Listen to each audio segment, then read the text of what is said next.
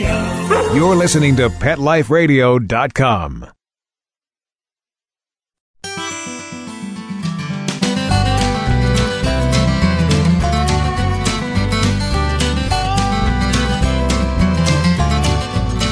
Hi, this is Donna Halson. Welcome to Pet Life Radio's On the Road with Mac and Molly. Thanks so much for tuning in. In this episode, we're very happy to have with us John Erickson, author of the Hank the Cowdog series of humorous mystery books for children. More than 7.5 million copies of his books have been sold since 1983, and his 57th volume, The Disappearance of Drover, was just released, as was the audio version of the book. Hank holds the title for the longest running series of children's audiobooks ever produced. Erickson writes the Hank books from the point of view of a dog, a dog who can't quite understand why he's so misunderstood. The volumes are filled with humor, Western parlance, and details that could only be provided by one who lives the life of a small town rancher. Titles include The Case of the Incredible Priceless Corn Cob, The Case of the One Eyed Killer Stud Horse, The Case of the Dinosaur Birds, and The Case of the Car Barkaholic Dog. Along for the ride with the bumbling Hank in these adventures are the hilariously written Cowboy Slim, ranch owners Sally May and High Loper, Hank's bosom buddy, the loyal yet timid Mutt Drover, and sworn enemies like Hank's chief competitor for table scraps, Pete the Barn Cat. On the Hank the Cowdog website, fans can explore the fictional ranch setting via an interactive map or they can play online games related to the books from Mad Libs to puzzles to tic tac toe. They can meet the characters and peruse titles in the series. There's also a shop where Hank the Cowdog t shirts, character puppets, and more are on offer. Folks can become members of Hank's Security Force for just $12.95 for two years. Security Force members receive a Hank paperback of their choice, discounts on selected Hank items each quarter, a bookmark and poster, an eight issue subscription to the Hank Times newspaper, and special access to secret web pages on the site. Hank's creator, John Erickson, will be speaking to us from his hometown in Perryton, Texas, where he is sitting with a group of homeschooled junior high and high school students who were raised on Hank the Cowdog stories. At the tail end of the program, we'll also be chatting with Phil and Amy Cruz, owners of the Circle View Ranch in interior South Dakota, who will share with us how they were inspired by John's books to name their own border collie and head of ranch security, Hank the cow dog. All that when we return from these messages. Sit, stay. We'll be right back after a short pause. Buster, you're telling me my dog food products can't go on your shelves? That's right. Didn't pass one of my Petco certified nutrition checklists. Sorry, Wayne. Who made these checklists? Geniuses. Very smart guys. Well, it's good enough for most grocery stores. Do you see cheese puffs on my shelves? Mayonnaise? Soda pop? No. That's because I ain't running no grocery store, Wayne. Your pets will get better nutrition, I guarantee it. Petco, where the healthy pets go. Enter the code LUCKY10, L U C K Y, the number 10, and get 10% off any order. No minimum at petco.com.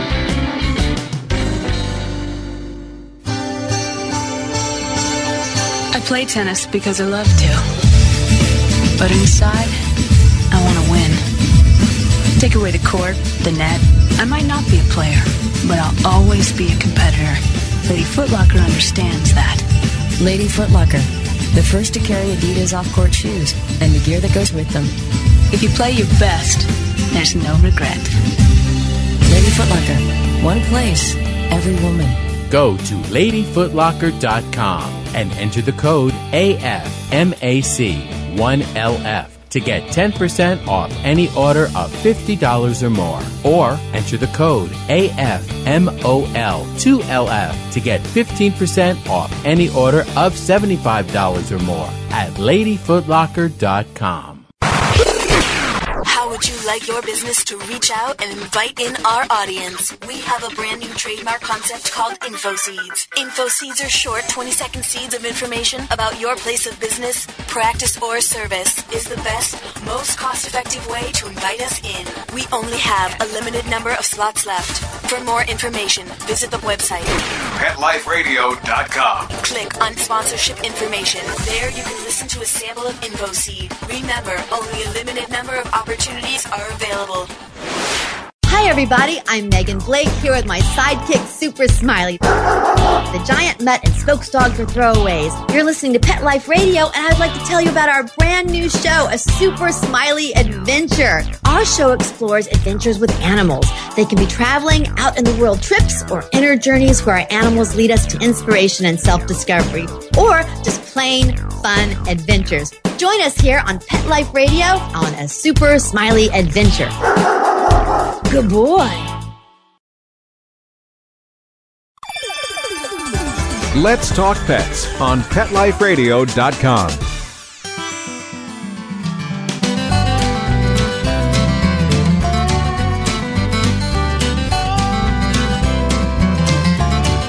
we're back and delighted to welcome John Erickson, author of the Hank the Cowdog series of children's books.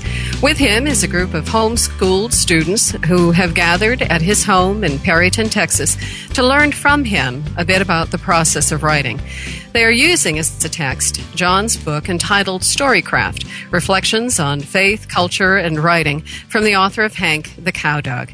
Thank you, John, and thank you, students, for joining us for this episode of On the Road with Mac and Molly. Hi, John. Are you Hi, there? Donna.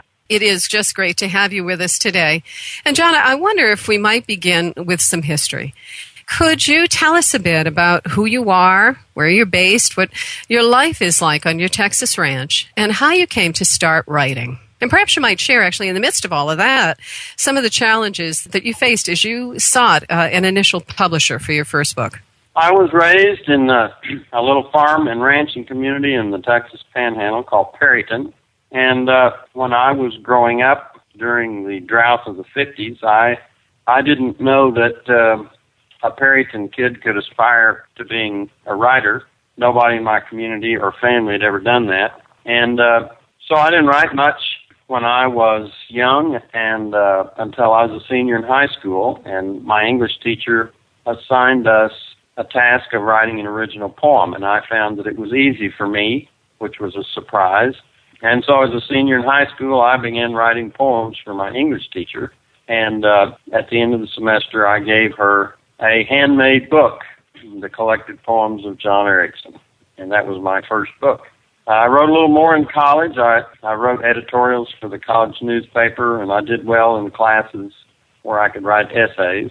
And uh, I took some writing courses, and uh, I didn't write in a disciplined way until I uh, married Chris in 1967, and that brought some order and discipline and meaning into my life. And I started writing every day.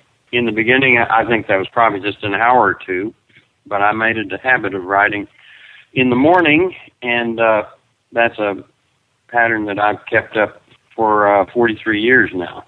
And I go to my writing office. We live on a ranch 40 miles southeast of Perryton. That's where we are today. And uh, I write in the early morning, then um, I go out and do ranch work, and uh, I keep up that pattern. It's kind of a uh, I compare it to a mule pulling a plow. It's not terribly exciting, but it it's a good discipline for uh, anyone who wants to be a professional writer because you can't wait for inspiration. You have to make your own. And following that that pattern, I've uh, managed to write 57 Hank the Cowdog books. It was very difficult in the beginning to uh, get my work published. It's uh, usually difficult for any beginning writer because there's so much competition. And uh, if you read this, the life histories of, of authors, most of them have stories to tell about going through a lot of hardship and disappointment before they ever found any success. I've been reading a biography, autobiography of uh, Louis L'Amour, and he talked about the difficult times he had in getting his work published.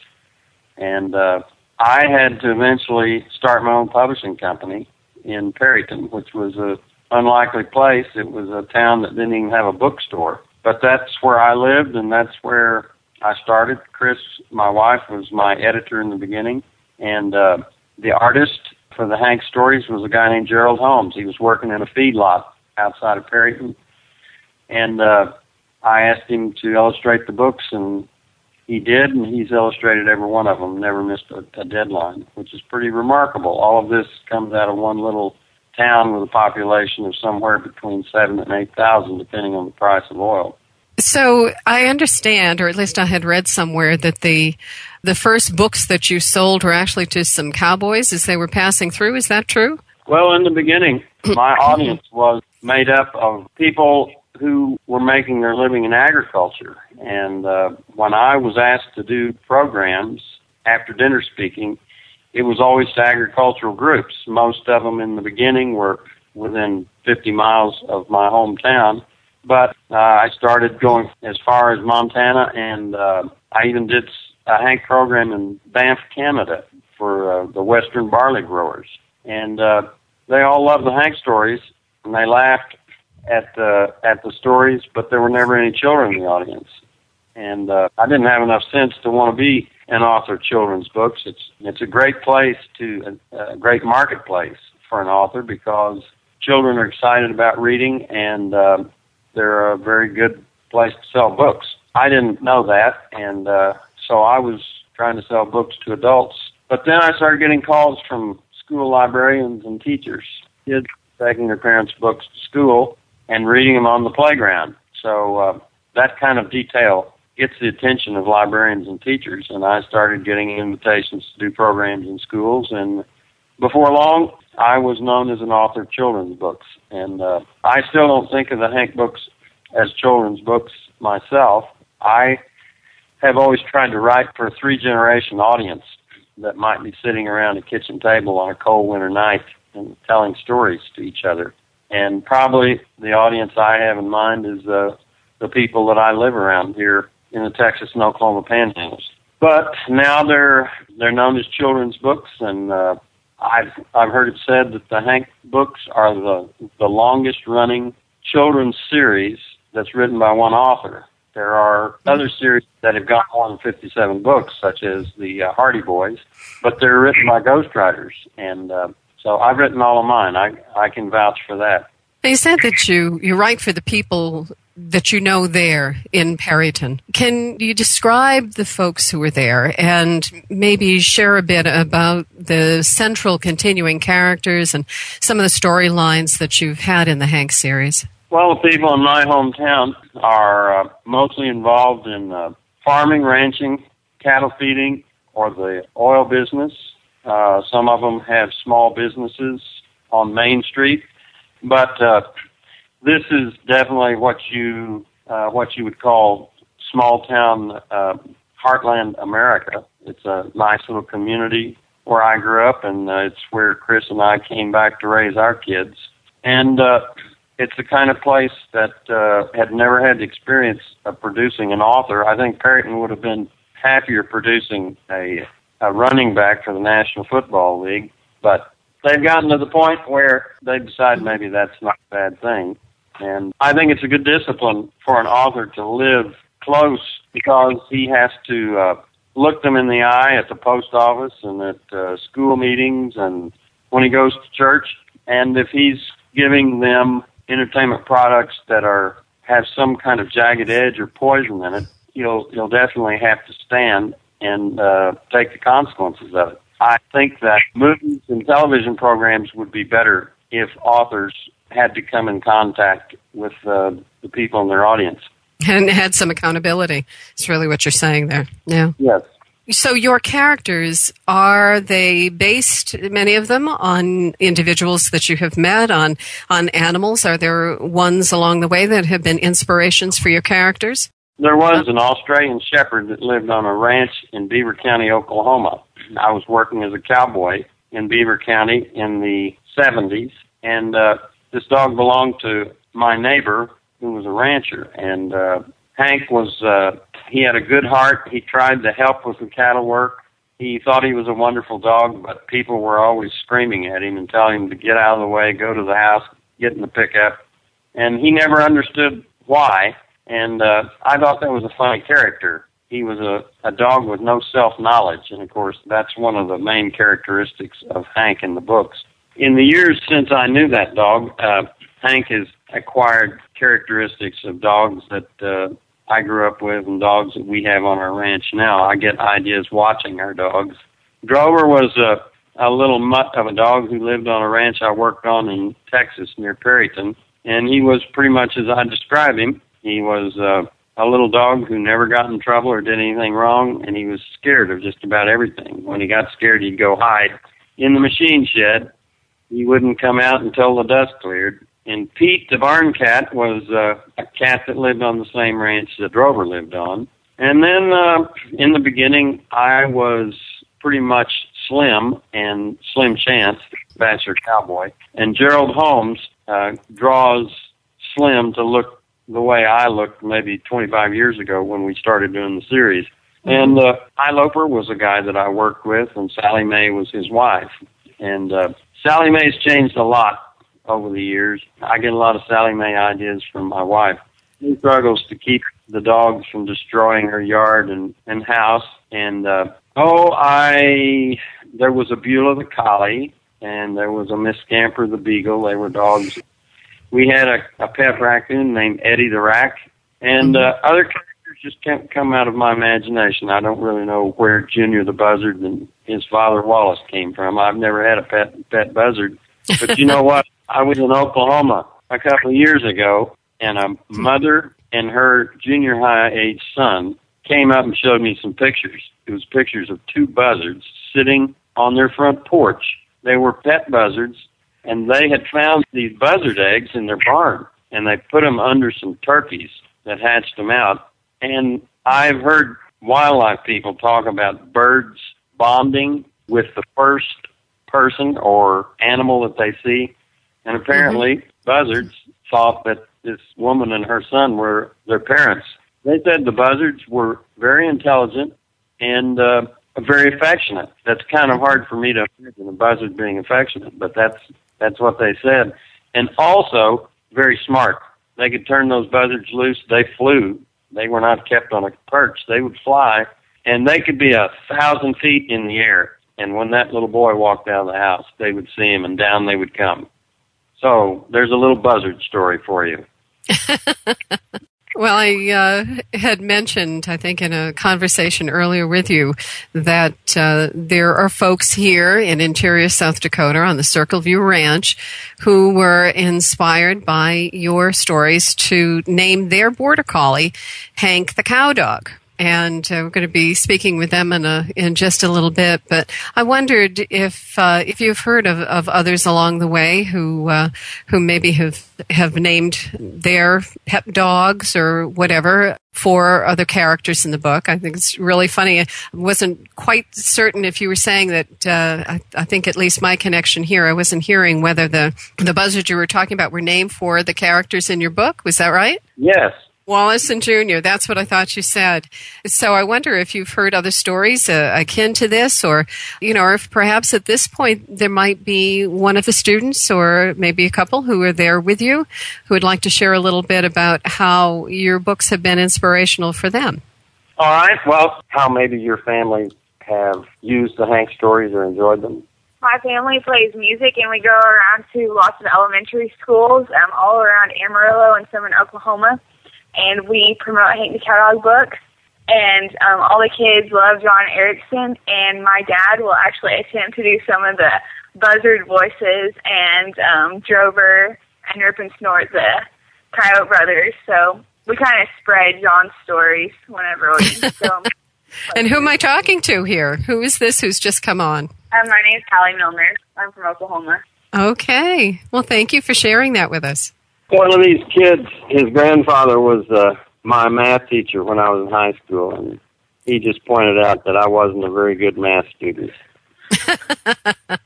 okay. But talking about it- people naming their dogs Hank, I get a lot of fan mail at our website, hankthecowdog.com, and we get a lot of stories about from little kids all over the United States who have dogs or hamsters, parakeets, or even cats named Hank the Cow Dog. and lot also named Drover. Drover is a, a very popular character with the kids. I was going to say too that with you mentioned about Drover. with your 57th book coming out and uh, it being focused on Drover, did you ever imagine that when you began that there would be so many in the series? Did you ever consider back in the 1980s that you would still be at this point and that the books would have found such an audience or such a readership? It's actually both because you've got the audiobooks and, and the written as well. The first Hank story was a short story that I wrote. It was published in the Cattleman magazine, I think in 1981 or 82. Mm-hmm. And uh, it was one of a series of 14 stories that I wrote about funny experiences I'd had working as a ranch cowboy. And uh, I gave no thought to that being literary or anything special. I didn't even consider it the best of the 14 stories. I, my favorite was one called Diary of a Bronc uh, that was narrated by a horse uh, named Casey. So I didn't uh, recognize the magic in the Hank stories until I was invited to read my stories aloud to audiences in this area. And I noticed that people got a huge uh, kick out of the Hank stories, and they started saying you ought to do more with the dog. And if they hadn't told me that, I'm not sure that I would have had sense enough to write the first Hank book. But I did, with no intention of writing a second one. Never thought about it becoming a series. Never thought about it becoming a children's series. And I never dreamed I would end up working for the dog. But that's the way it turned out. Can you tell us just uh, just a little bit about the love that you have for for Hank, for Drover, for other of your characters, and perhaps share a little bit about even the the dogs and you know or other animals that are in your life today that are particularly meaningful to you. Well, in Storycraft, that book you mentioned, uh, I make the statement that only the maker of galaxies would have thought to give mankind such a marvelous gift as a dog and uh, I I think that's a that's a good quote, and uh, it's one that you can think about for a long time. It doesn't mean that everything our dogs do are are perfect, just just like everything our children do is not perfect. A lot of the stories in the Hanks the Hanks series, the thing that makes them so funny is that the dogs and the people are going in opposite directions. They don't really understand one another, and uh, so Hank is looking at the human race through dog eyes, and he doesn't understand why they're mad at him all the time. But there are some real good reasons why Sally May gets mad at Hank and chases him around the yard with a broom. One is he destroys flower beds. He chews up her trowels and her hose and uh, her rakes. He uh, beats up her cat. He steals cat food every chance that he can get. He uh, he lies in the overflow of the sewer and jumps on her. So I write about the comedy that occurs when dogs and people share the same space. It's not always peaceful. Uh, it's not always sugar and pie. It's usually funny. So all of us who, who actually live with animals, we understand that they sometimes make us so mad we scream at them. oh yeah. Oh yeah. I've got two and I, I spend a good bit of time doing that.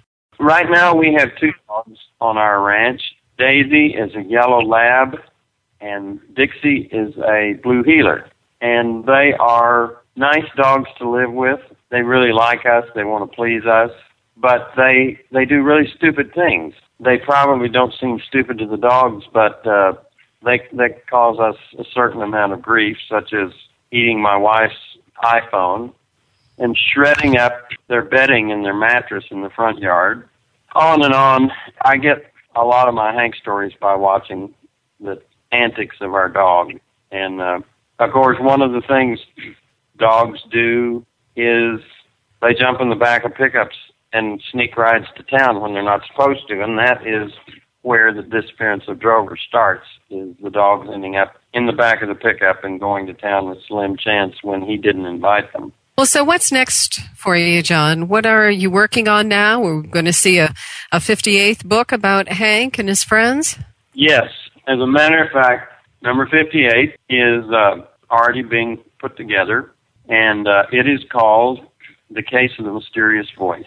And in that story, somebody gives Slim and Highloper a parrot, and the parrot is very good at talking and imitating other people's voices. And uh, he has a real talent for getting the dogs in trouble by imitating the voices of the humans and telling, giving them commands to do things like bark all night and eat the chocolate cake on the picnic table. And uh, I've written four or five Hank books beyond that. They're already written, and uh, I try to stay five or six books ahead of the of the printer. And uh, so far, that's worked out pretty well. We are going to be bringing the publishing of the books back to Maverick Books in Perryton in October. So we're getting geared up for that. And we we are now the the publisher of the audio books, and we we do a certain amount of uh, merchandise, T-shirts and beanies and things.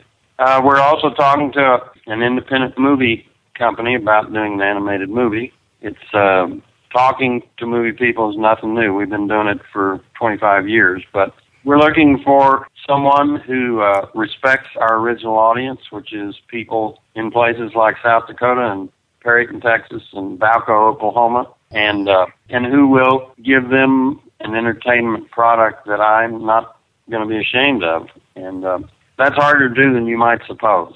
I think we may be able to get it done sometime in the next few years. You excited about that prospect? Yeah, I'm almost worn out waiting for it to happen, but it would be exciting to go to the Ellis Theater in my hometown and see a Hank the Cowdog movie and come out uh, feeling proud about it. And now the books are also going to be available electronically. Is that right? Yes, we are working on that as we speak. We're upgrading our website. We're going to spend some money to uh, make a website that uh, the younger generation will be comfortable with.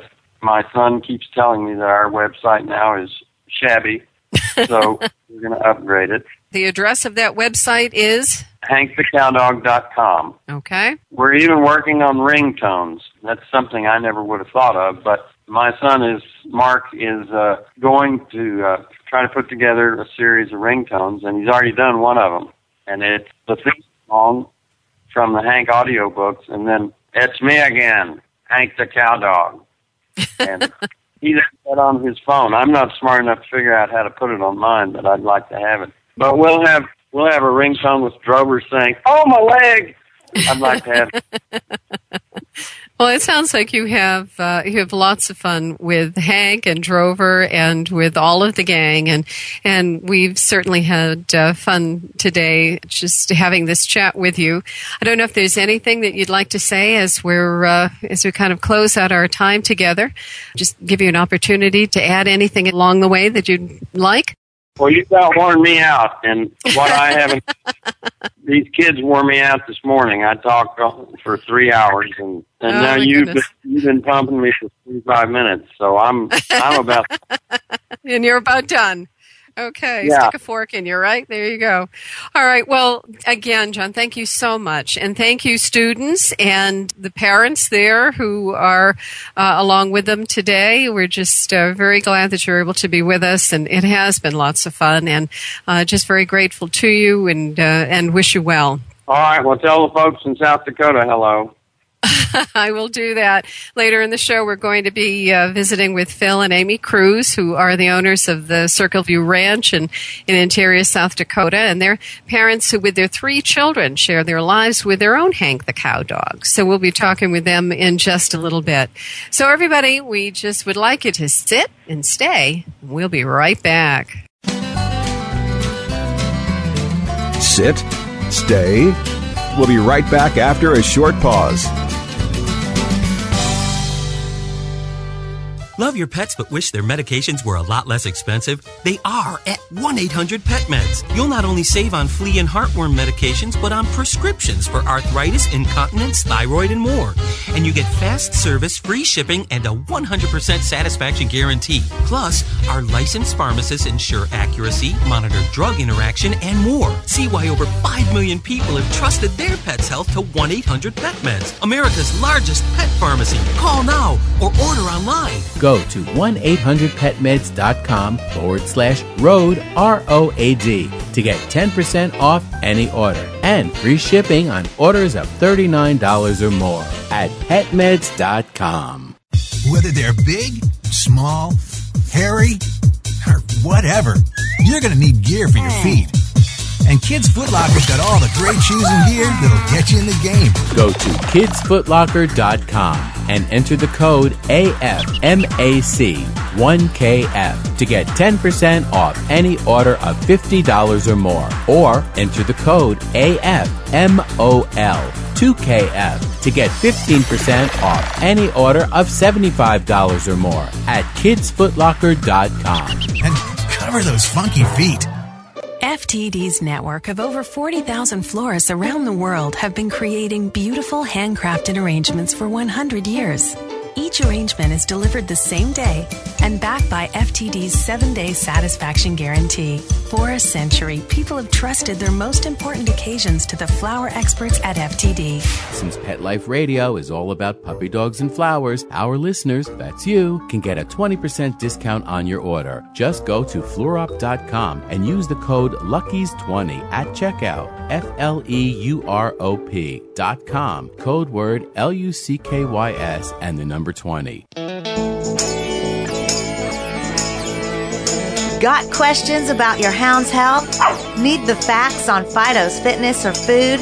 You want to unleash your pup's potential? Well, you've come to the right place with Win with Dogs. Here, we learn how easy it is to naturally improve the lives of our furry friends. So sit, stay, and get ready to win with dogs. With me, Raquel Wynn. Exercise, nutrition, interaction, and love make for one healthy, happy hound. Give yourself the gift of knowledge on demand every week right here at Pet Life Radio with me, Raquel Wynn, and Win with Dogs.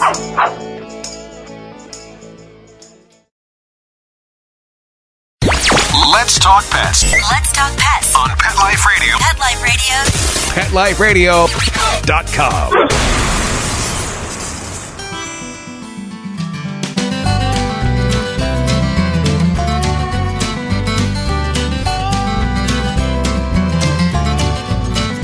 Joining us now are Phil and Amy Cruz, owners of the Circle View Guest Ranch in Interior, South Dakota. In our first segment today, we spent time with John Erickson, author of the Hank the Cowdog series of humorous mystery books for children. Well, Phil and Amy, we're just so grateful that you're with us today. Thank you for having us.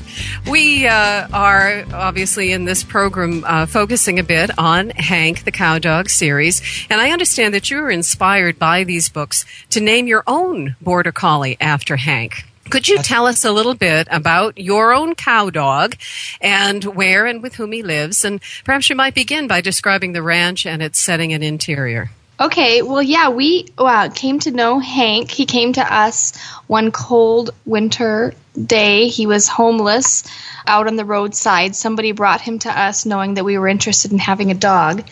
He was black and white. He was fluffy. He was very small, probably too small to be away from his mother.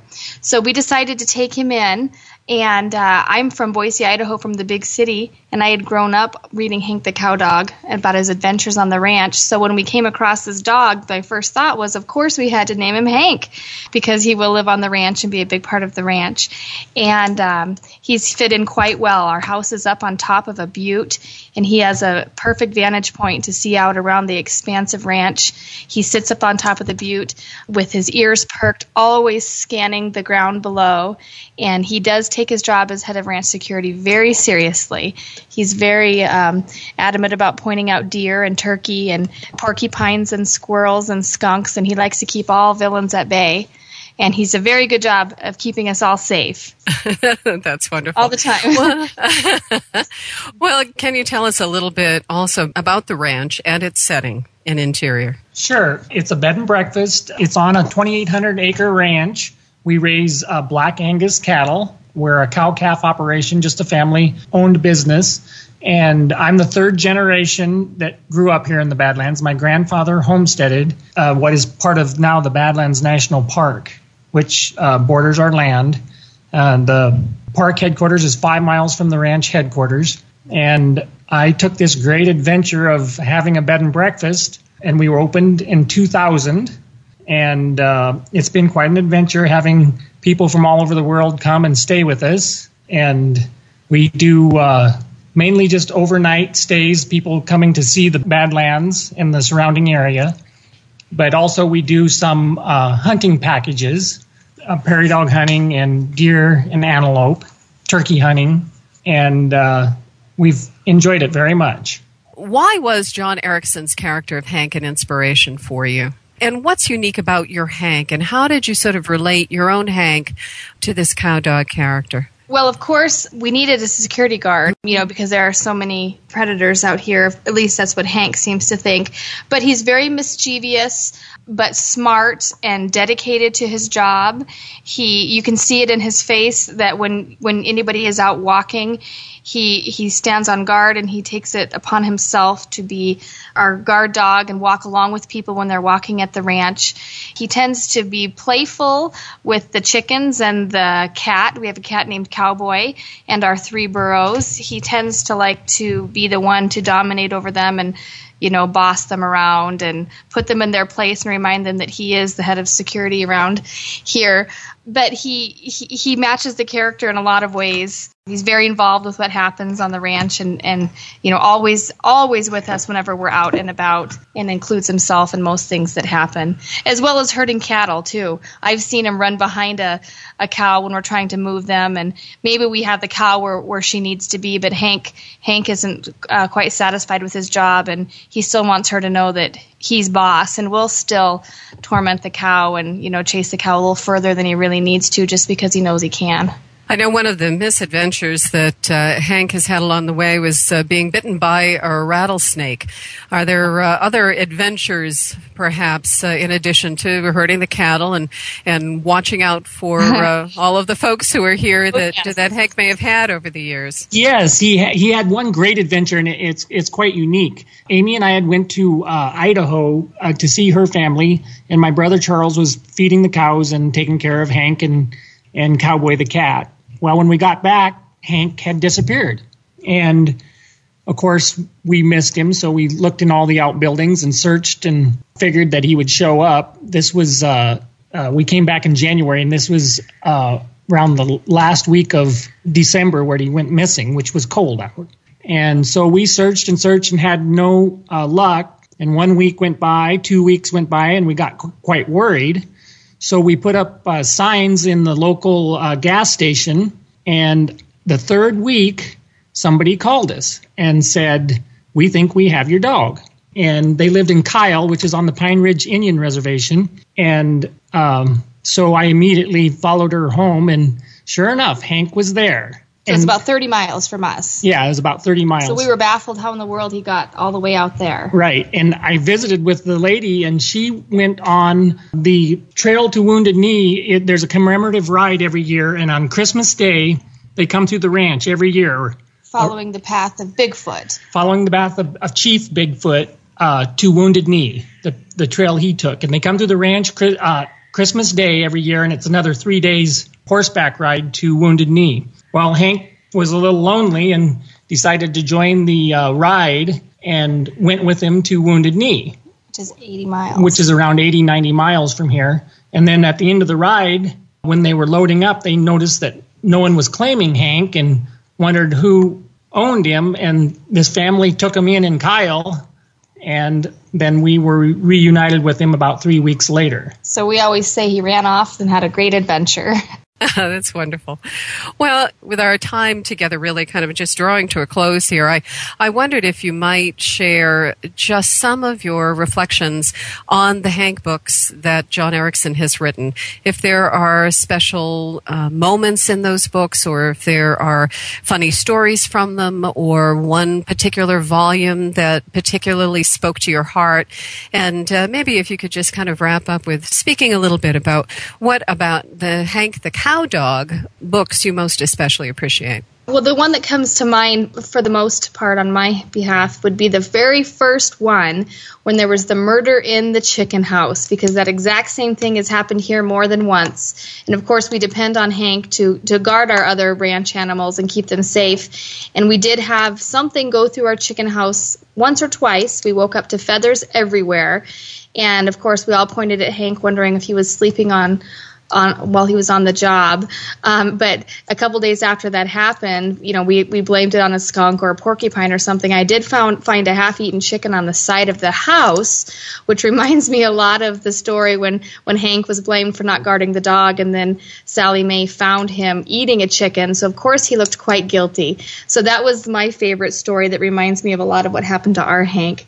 But he's very special to the ranch, of course. He adds a lot of character and a lot of fascination to people who have read the books. And he, in a small way, does play as Hank the Cowdog in the books when children come through and stay at the ranch. And he um, he will be greatly missed when his time here is done. I don't think we would ever be able to replace him. And um, we thank John Erickson for giving us such an inspiration and uh, letting us use his character here on the ranch. And um, he's a very special dog and a good dog, and we, we really love him.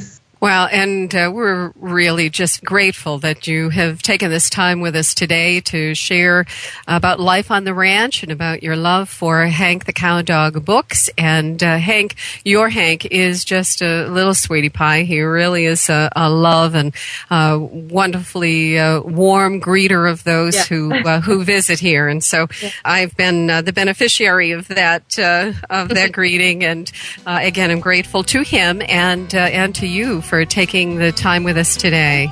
Thanks for having us. Thank we enjoyed you. it. Well, if any of our listeners today have their own Hank or Fred or Smokey or Junior or or or just a beloved dog who has kept you safe or solved a mystery or had an adventure of some kind on your ranch or on your farm or in your house or in your apartment or, or on the road, we'd love to hear your story you can email me at the address found on my On the Road page here at Pet Life Radio.